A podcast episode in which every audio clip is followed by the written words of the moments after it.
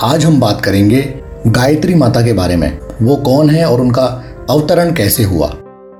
ब्रह्मा जी काफ़ी समय से धरती लोक पर यज्ञ करने का सोच रहे थे और उसके लिए उन्होंने पुष्कर जी यानी पुष्कर शहर को चुना। और जिस दिन शुभ मुहूर्त निकलता है, वो उस दिन अपनी पत्नी यानी माता ब्रह्माणी से कहते हैं कि रीत के अनुसार मैं अकेला यज्ञ में नहीं बैठ सकता। तुम्हें भी मेरे साथ चलना पड़ेगा।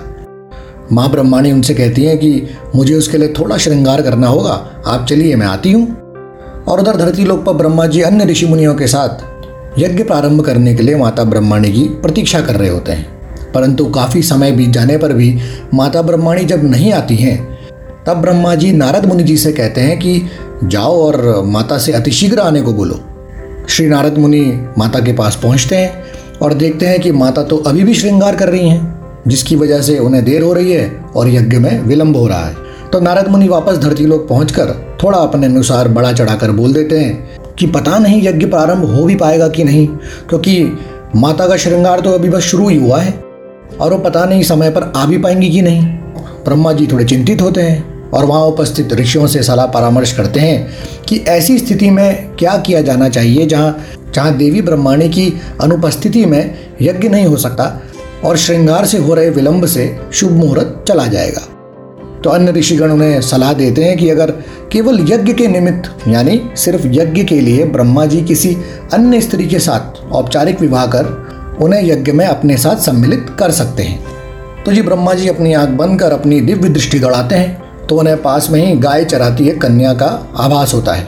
और ब्रह्मा जी गौ माता के प्रति उस कन्या का प्रेम देखकर बड़े प्रसन्न होते हैं और उससे मिलने का मन बना लेते हैं। फिर ब्रह्मा जी लड़की से मिलकर उसके समक्ष औपचारिक विवाह का प्रस्ताव रखते हैं।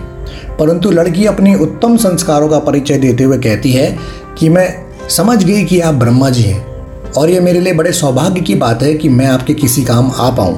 परंतु मेरे लिए मेरे पिताजी का निर्णय सर्वोपरि है। विशेषतः इस विषय में तो आपको मेरे पिता से बात अवश्य करनी चाहिए। तो ब्रह्मा जी कन्या की ये बात सुनकर और प्रभावित हो जाते हैं और पिता से मिलने उनके घर चल पड़ते हैं। लड़की के पिता ब्रह्मा जी को हाथ जोड़कर कहते हैं कि, प्रभु, मैं क्षमा चाहता हूँ, पर एक पिता होने के नाते अपनी पुत्री के अच्छे भविष्य के लिए आपसे सवाल करने का दुस्साहस कर रहा हूँ। यज्ञ के बाद तो आप अपने सामान्य जीवन में लौट जाएँगे, पर उसके उपरांत मेरी बेटी का क्या होगा? अब ब्रह्मा जी कन्या से तो प्रभावित थे ही, वो उसके पिता से और प्रभावित हो जाते हैं।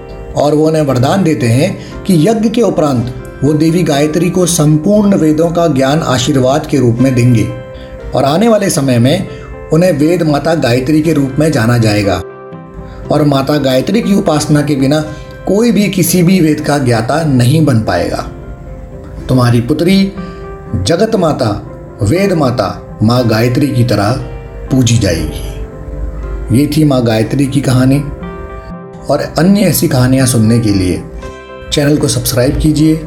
दिए गए पेज को फॉलो कीजिए और लाइक कीजिए और हमारी वेबसाइट पर जाकर इस कहानी को विस्तार से पढ़िए, सुनिए और देखिए। ओम नमः शिवाय।